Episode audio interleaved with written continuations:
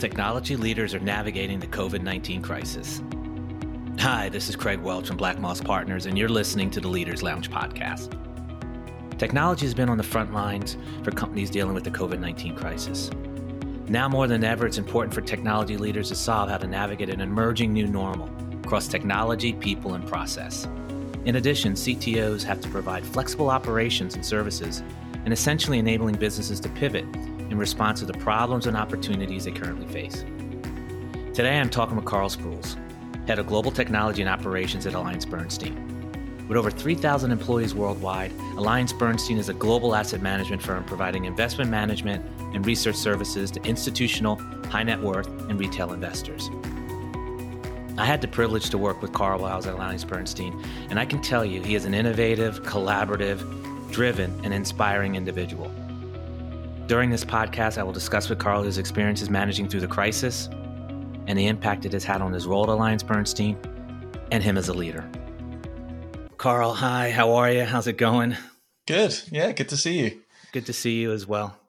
I'm interested in your thoughts on a number of things as you've kind of gone through this this crisis in your role as the CTO at AllianceBernstein and, and talking about how this crisis has affected you as a leader. But I, I, think it's kind of surreal when you start off. I mean, you think we haven't worked together in a while. I'm this American, this Yank now over here, and now I'm talking to the Englishman in New York. But where, where are you at right now exactly?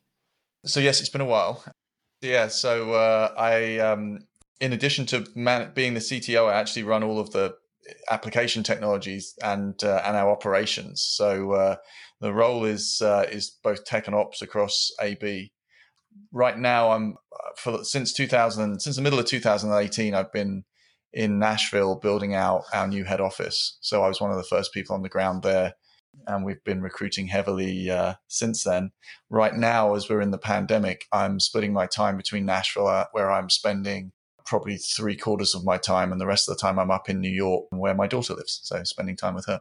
Wow. So I mean, think if we uh, if we went back like 12 years ago, and you and I were sitting here thinking that I would be in London, you would be in Nashville, and we'd be having a conversation during the middle of a pandemic.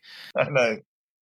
It, that is crazy. I say that sort of. I say something along those lines to people often. Each week, I have a um, like an all hands meeting, and at the very start, I've you know kind of have got into a somewhat of a, a, rhythm of describing how many weeks it is from home, right? So I'll, I'll, say something like it's update 25, that's 26 weeks from home.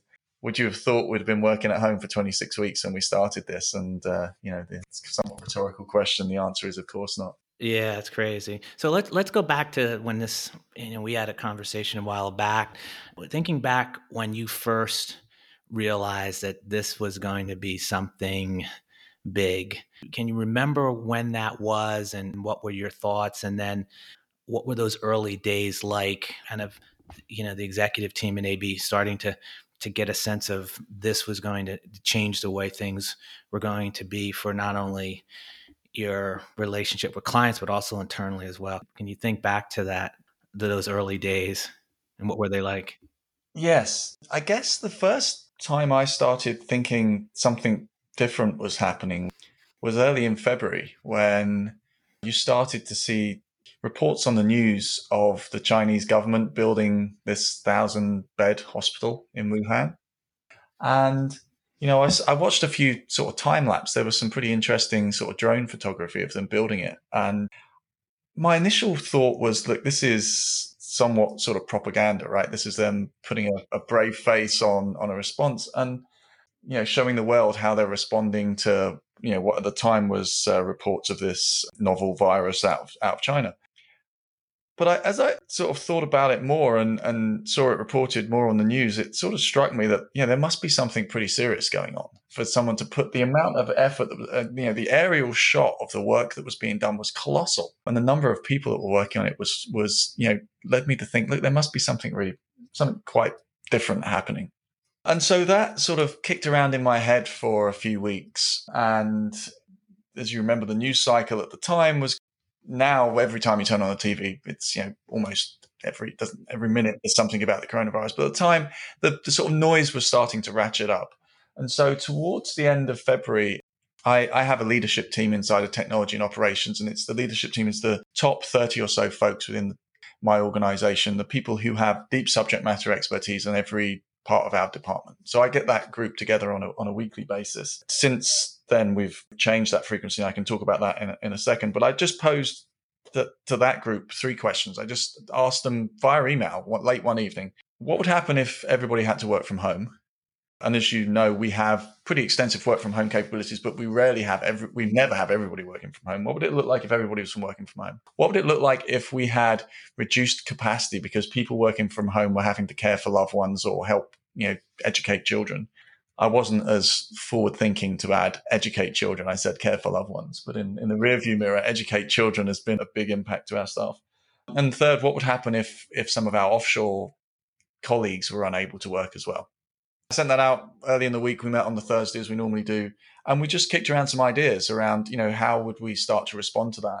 So we, we did a couple of things. First off, we started to make sure that we had enough equipment in the supply to be able to make sure that everybody was not only sort of capable f- from working from home, but comfortable. And that was mostly about end user equipment, extra monitors, Chromebooks, things that are just the, the end user terminal.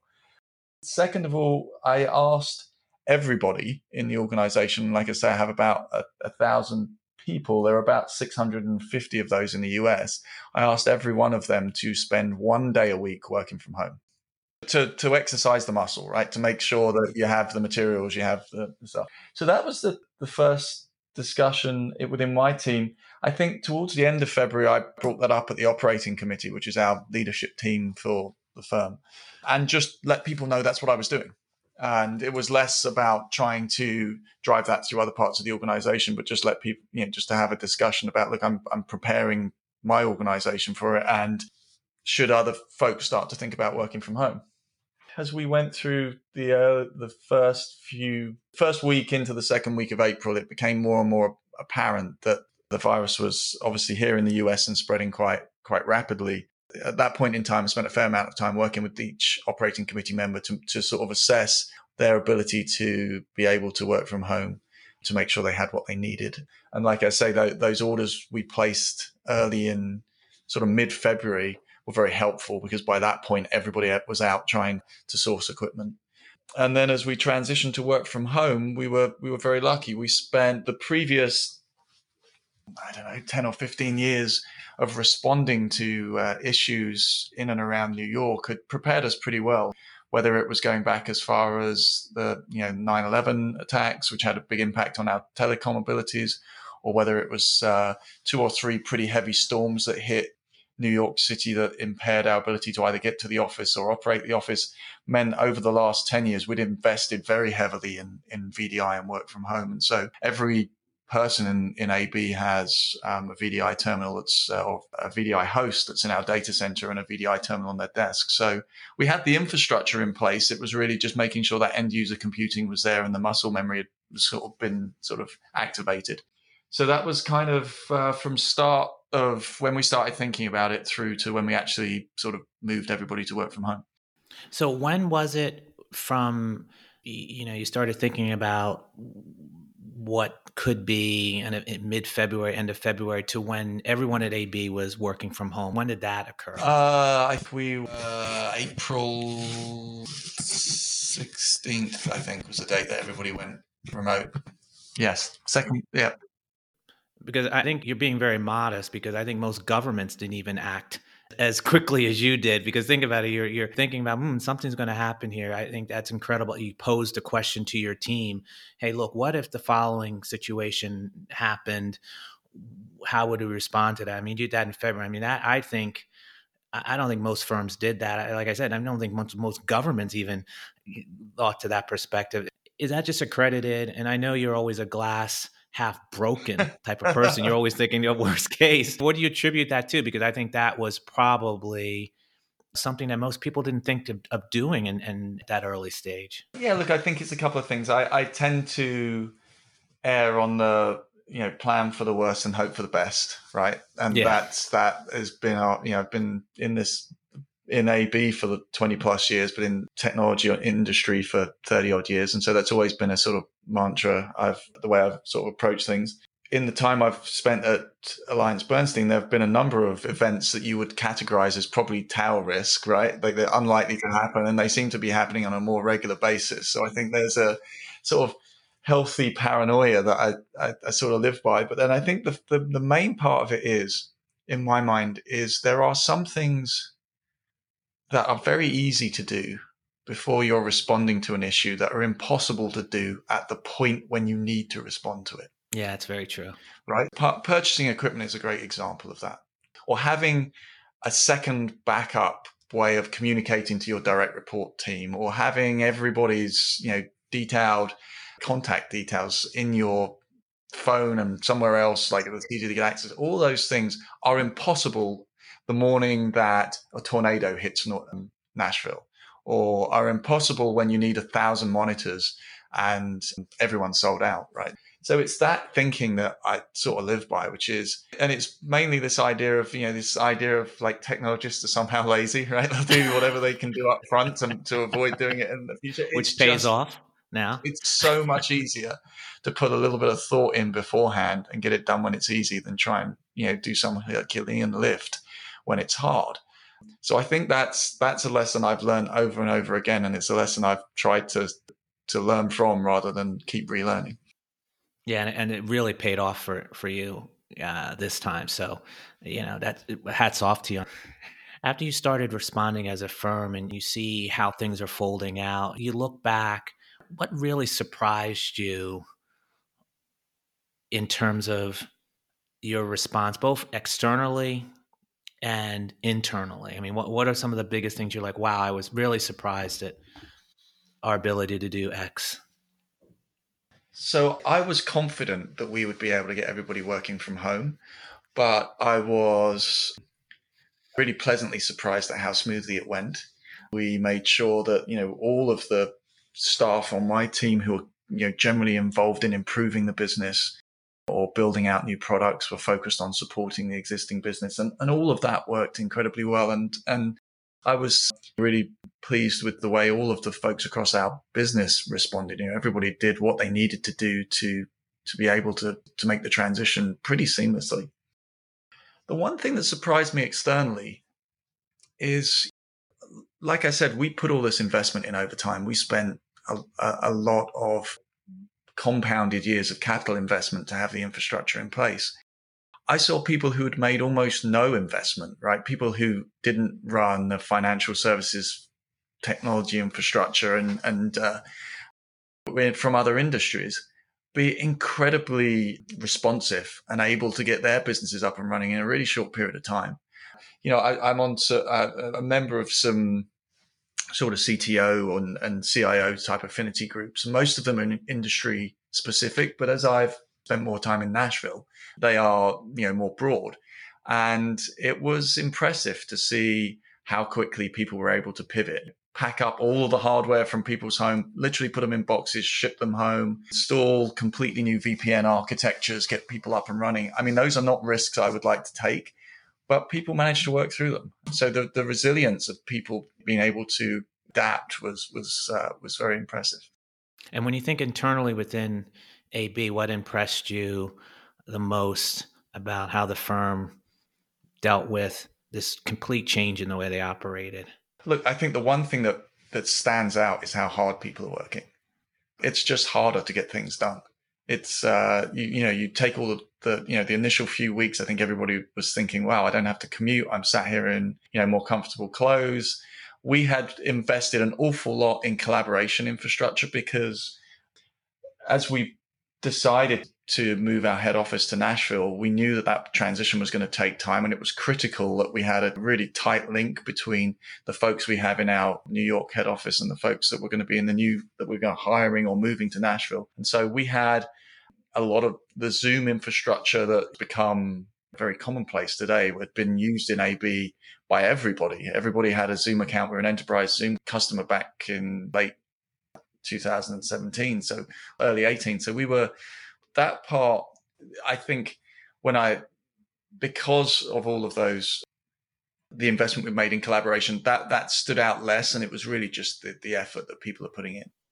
Yeah, and it's almost a combination because I think and you know this better than anybody. I think there's the technology side of making sure you have the right investment in the right tools.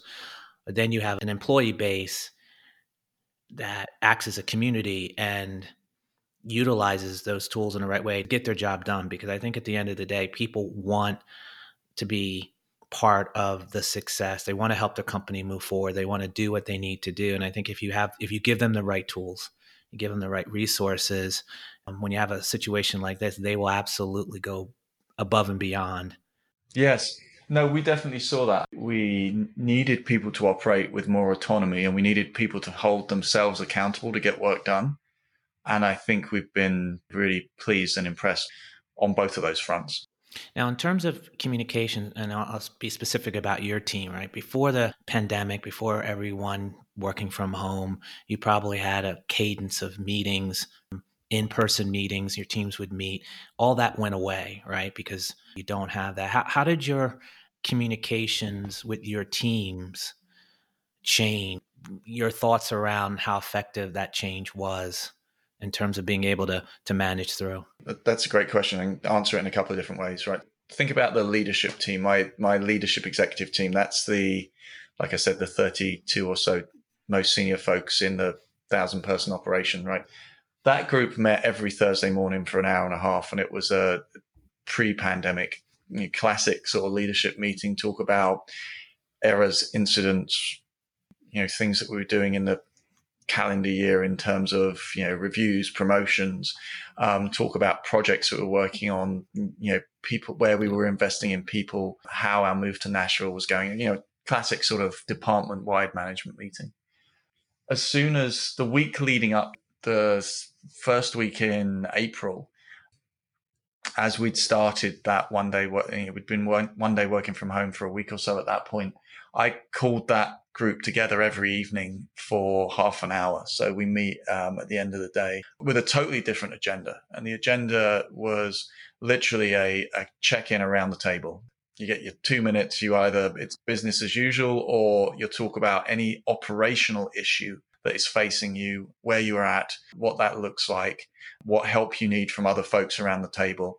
Is it something that we should be communicating up to uh, Kate, the COO, or uh, Seth, the CEO? So we we started that, and we continue that today, right? So we we changed the cadence slightly. We meet Monday, Wednesday, Friday, and still on Thursdays, but we're meeting every other day to talk through any operational issue that's happening. And, you know, as we go towards the latter half of the year, there's a lot of potential volatility out there, right? We're going into an election. And so, uh, unclear what will happen in terms of the virus as we get into some colder weather. And so we may modulate that back to uh, every day. That first piece around meeting on a regular basis and only talking about operational topics has been incredibly helpful with the, the, time it takes. One of the concerns I had was with us being distributed, the time from a problem occurring to actually resolving it, which is the period when we were exposed to real risk in operations, was going to get longer, right? You couldn't turn to the person next to you. You might, you would, you know, normally you would have the overheard conversation that you might be able to put your hand up and, and say, oh, that doesn't sound quite right. The manager might be sat at the end of the row. We say in a trading fashion they can jump in and have a yeah have exactly. an input into I was worried that time to resolution or time to detection and then resolution was going to get elongated and so that meeting I think has been helpful in trying to avoid that. The other thing what it's done is when I think about you know that leadership team's been in place probably about a year and a half, right? So I get the team together every week. We maybe we have an offsite once a year where we're in together for a whole week. But the amount of time we've spent together in the last 26 weeks is probably more time than we've spent together ever, right? It's had a really positive impact. We are able to get through the, the operational check very quickly. People are succinct. People are supportive of each other. I think it's sort of helped build a bond amongst that group that, that was building, but I think it's sort of precipitated that connection. So that's how I've sort of thought about from a leadership perspective. In terms of leadership of the department, I would have town hall schedule two or three times a year. I'd get in front of everybody. I would either do that.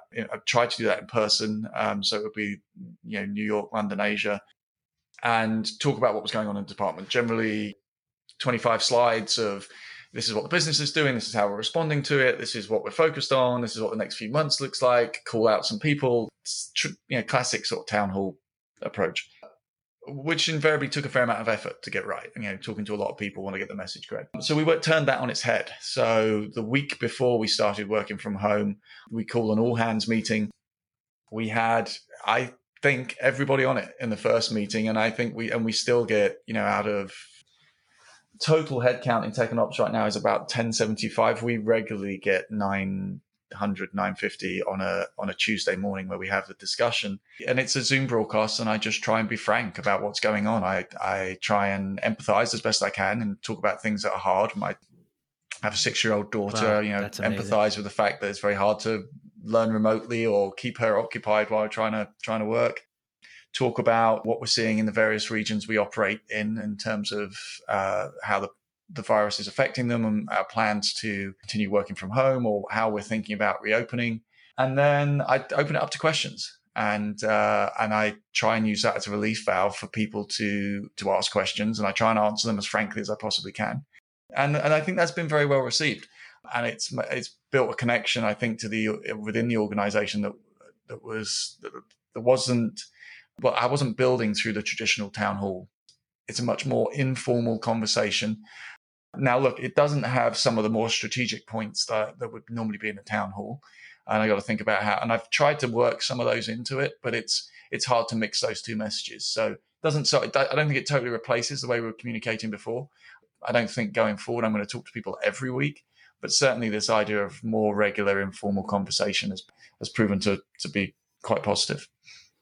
Well, you know, it's funny because um, on two fronts, I mean, a few years ago, I was with an organization that had a, couple of guys come in and talking about how do you manage your teams better, and they actually said you have to do the opposite. You have to have more communication instead of less because people would be, oh, I'm already fatigued about the two hour meeting every couple of weeks. And, and they said, no, you actually need more, but not more two hour meetings. You need more 30 minute, one hour conversations because it allows people to have opportunities to hear what's going on and, and being very focused, informal. And I think that's what you've done. And especially during a crisis, I, I'm, I'm, you know, pretty sure that's a key to why I think you've gone and been able to do as well as you have. Um, and I, and like you said, you have still high attendance, you know, on the calls, and I think that's a that's a that's an indication that people are, are definitely tuned in. Yeah, look, it's also it's been an opportunity to to talk about how AB as a broader firm is is supporting people through the pandemic, right? And that's been received very well as as well. I agree with you. The communication is something that I think we got to work out how to how to use it more going forward. The shorter, more regular, sort of broader communication, I think, is something that we'll we'll try and pick up yeah, and, and I think that's just a reflection on what people are used to in their normal lives, right? I mean, people are constantly communicating, you know, either social media and other ways and short to the point. I think that's something that a lot of people are going to be taking those communication learnings during this crisis and continue them on in the future. When you talk about your your, your key stakeholders within the firm, have you seen your relationship change with them as a result of this crisis. And what I mean by that, you find you've been uh, actually more collaborative with some some of the other teams because sometimes crisis draws you closer. If that makes sense. Have you seen a relationship change in that front? Yeah. So to just maybe talk for a second about my organizational structure, right? So AB has many business units. The way out my organization is set up is a testament to the some good thinking of my predecessor Larry Cohen, who built these kind of independent infrastructure teams that support each area of the business. So our sell side business has an in, independent infrastructure team with a set of heads who effectively are dotted lined into the business. You know, they, they report to me in the in the overall hierarchy, and we we work together as a technology management team. But when they think about their client, they are tightly embedded with them. We have that same structure supporting the product side of the asset manager and the distribution side. So there are SVP level folks who sit in the management team of every one of our operating committee members. And those are part of that, that management team. I talked about my management team. give you that background because I would say there has been more interest in broad technology and operations topics at the operating committee level as part of this, right? How are we responding? Have people got the right equipment? What is the communication infrastructure sufficient? What's it going to look like as we slowly bring people back into the office or in a mixed sort of mode? So there's there's thought process there but the connection between that level of managers who partner with the SBU heads, I think has become a little tight. I agree with you that a better inf- or more information flow at that level than I've seen historically. And I think that's a good thing too.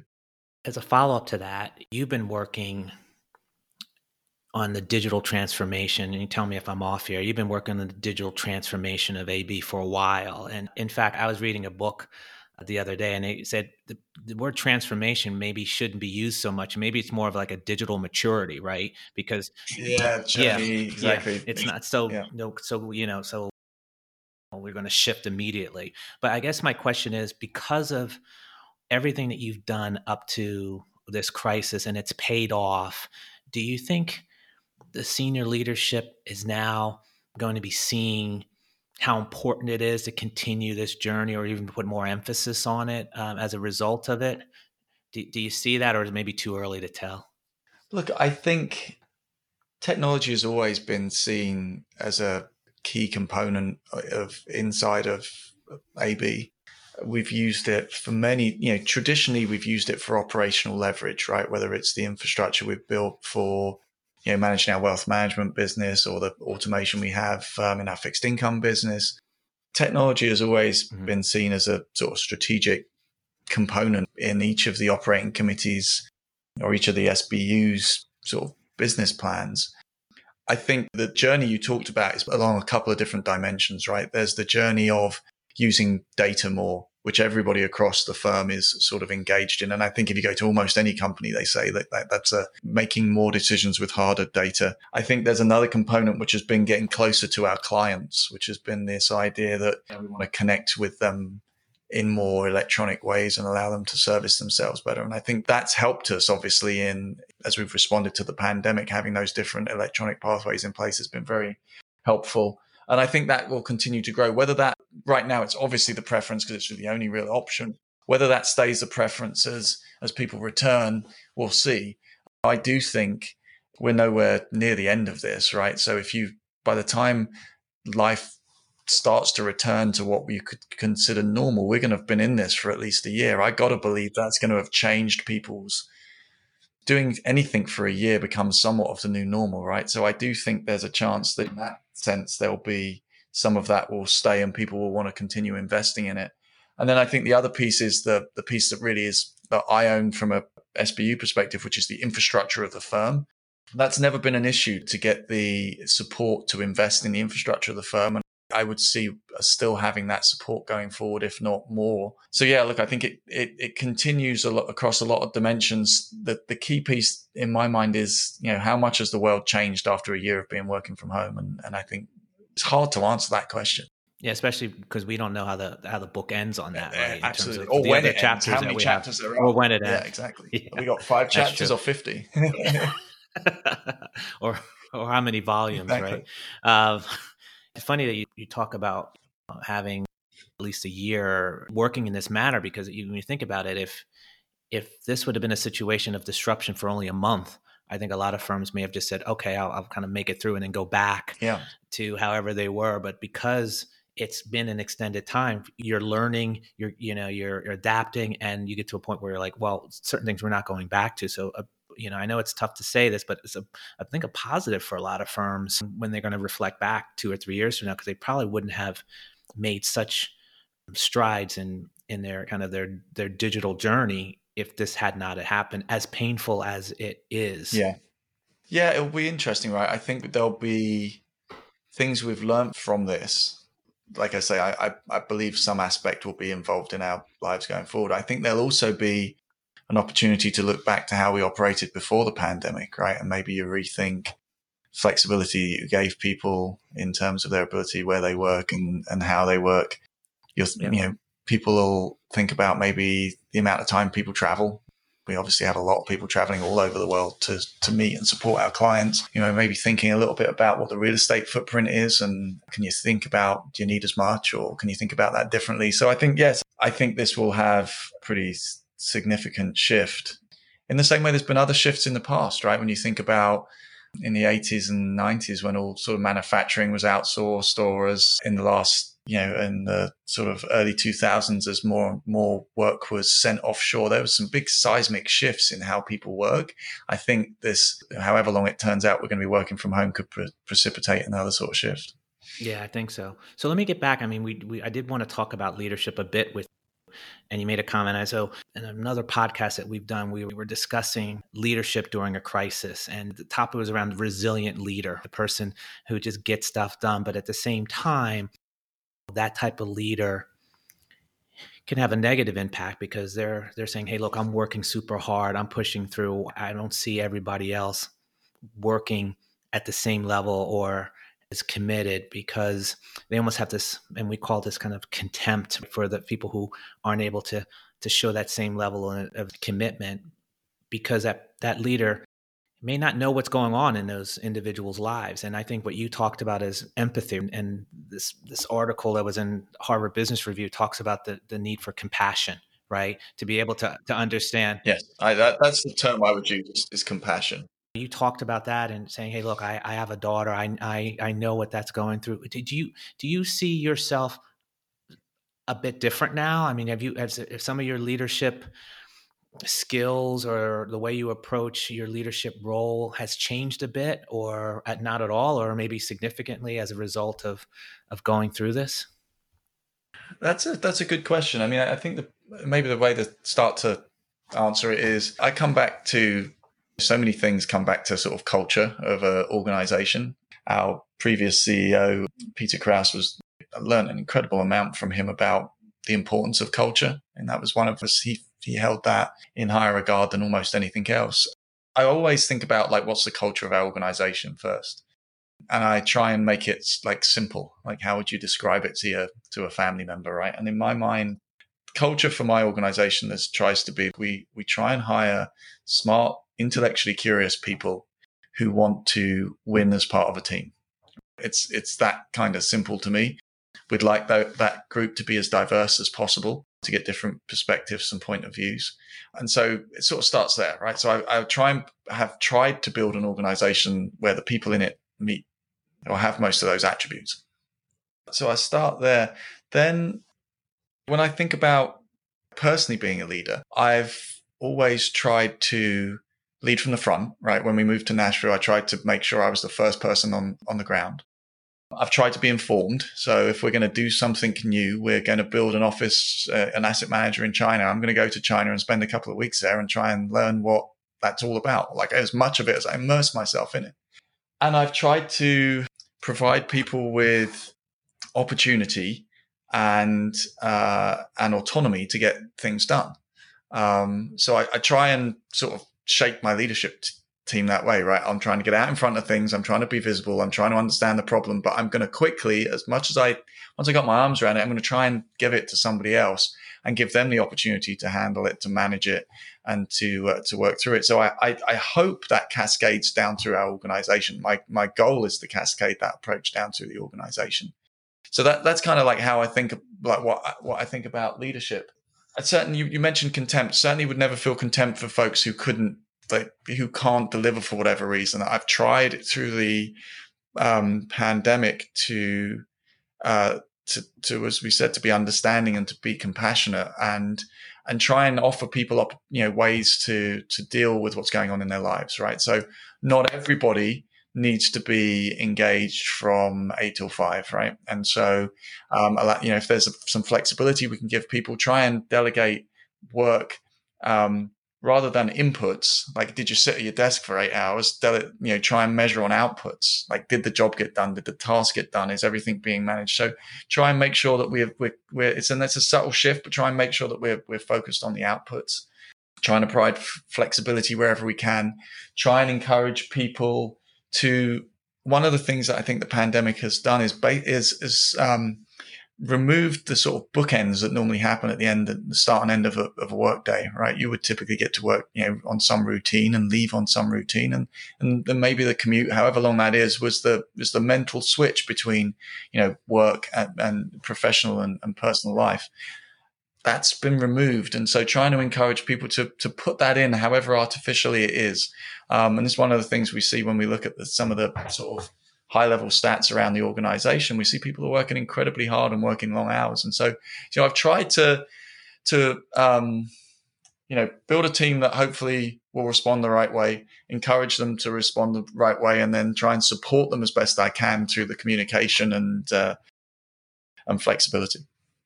So, so on that point, how do you prevent you yourself burning out? What are your guardrails? What are your bookends? So I I try and have some other things in my life, right? I think life is a about balance and trying to have multiple things that interest you. I try not to let what I do at AB. It's obviously incredibly interesting to me and very rewarding and in some cases all consuming. I try and prevent that. I try and have something else that I'm focused on. So for many years, I, along with other members of the team in New York were mentoring high school robotics programs, which took up an incredible amount of time, right? It was very rewarding and helped get more folks into STEM. Folks um, hope, helped build paths into engineering for people who might not necessarily see that as a path into engineering with the goal that maybe we'll get some of those folks into AB. But if not, you know, that something like that, right? Where you've, you, uh, you know, at five o'clock, 20 high school kids are showing up and they've been thinking about building a robot all day and you can't spend an extra half an hour working on something. You got to go and do that, right? So try, you know, finding things that give you that balance.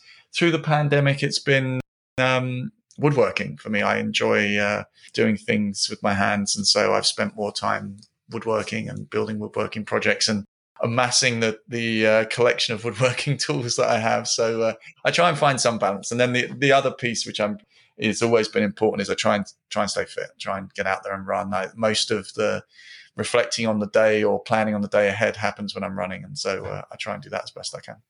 So, so how many cabinets have you built so far um, in lockdown? yeah, not many cabinets. I have built a bunch of things that I've been. I've, in my move to Nashville happened, like I said, in May of of eighteen, and as you know, when you move to a new house, there's an endless supply of things to do. So yeah. it's been a lot of woodworking related to that. There's been a number of people who've left AB, and I've made them things to, to remember AB by. So so lots of lots of different things.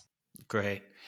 Well, Carl, look, this has been a great conversation. Um, we got to make it so we're not uh, taking you know a decade yes, to reconnect. Absolutely. Uh, uh, have you have you switched over to country music yet? Uh, that's well, that, that's that. interesting. So look, um, and it's one of the many cliches that people think about when they think about Nashville. Look, Nash, one of the great, one of the reasons we picked Nashville is for a town of like, if you take Greater Nashville area, there's probably about two million people, right? And we looked at a lot of towns of that size and cities of that size where we could move our business one of the things that, that Nashville has going for it is because of the music scene and the energy that that's brought, there's a disproportionate amount of stuff you can do in a city of 2 million people in Nashville than if you compare it to other cities of its size, right? It has, it's not just country music, it's every type of music comes through there. Name a band that you've liked in the last your entire life. If they're still alive, there's a chance they come through Nashville at some point. Great restaurant scene. You know, the people who come to Nashville to listen to music bring a, require sort of a diversity in cultural diversity in the types of foods they like to eat. And so you got, you know, great restaurant scene. You've got great sports scene. So Nashville has a lot and it has by far the best country music in the 400 or so people I've hired in technology and operations in Nashville.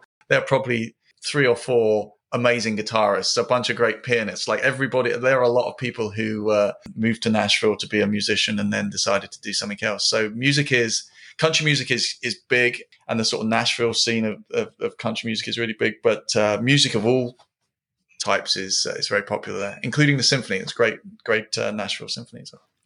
Well, uh, let me just tell you, in addition to mentoring those students, I think you can now um, work for the Nashville Tourist Bureau. um, already, and, and I think they, they already count on. me on that. Yeah, I think they must. Well, look, Carl, great talking to you. Wish you all the best. Uh, next time I'm in the States, I'm going to try and f- figure myself to get down to Nashville and, and, enjoy maybe half the things you just listed. Yeah, no, we'd love to show you around. All it's right, Carl, you. good talking to you. Cheers. Thank you for joining us for this edition of the Leaders Lounge podcast. For more insights from industry leaders about overcoming challenges and realizing success in times of change and uncertainty, please go to blackmosspartners.com.